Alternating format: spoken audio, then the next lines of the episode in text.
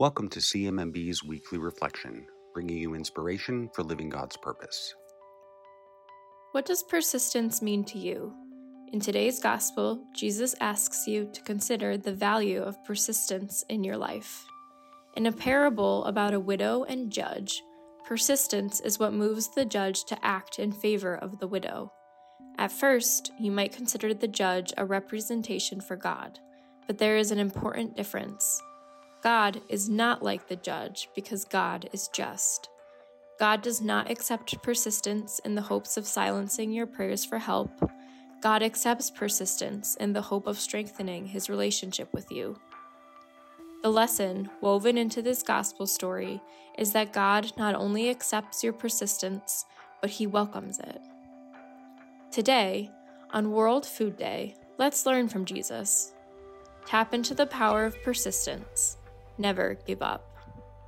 The United Nations recently reported that 828 million people were affected by hunger in 2021. That is two and a half times the population of the entire United States. That means while you consider what to make from your fridge this morning, there are children around the world waking up to just one meal a day.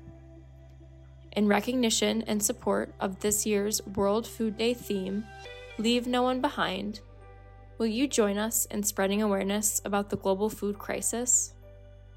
Read five powerful facts about world hunger and share with your friends and family at cmmb.org. And remember, there is power in persistence. Thank you for joining us this week. This podcast is produced by Elena Solana, and your hosts are Emma Pontillo and Walter Illy. Subscribe to us on Apple Podcasts, Spotify, or wherever you listen, and please leave us a rating and review. Learn more about our life saving work online at cmmb.org and connect with us on social media.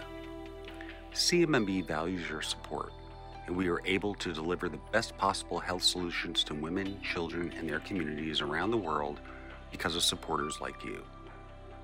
Thank you.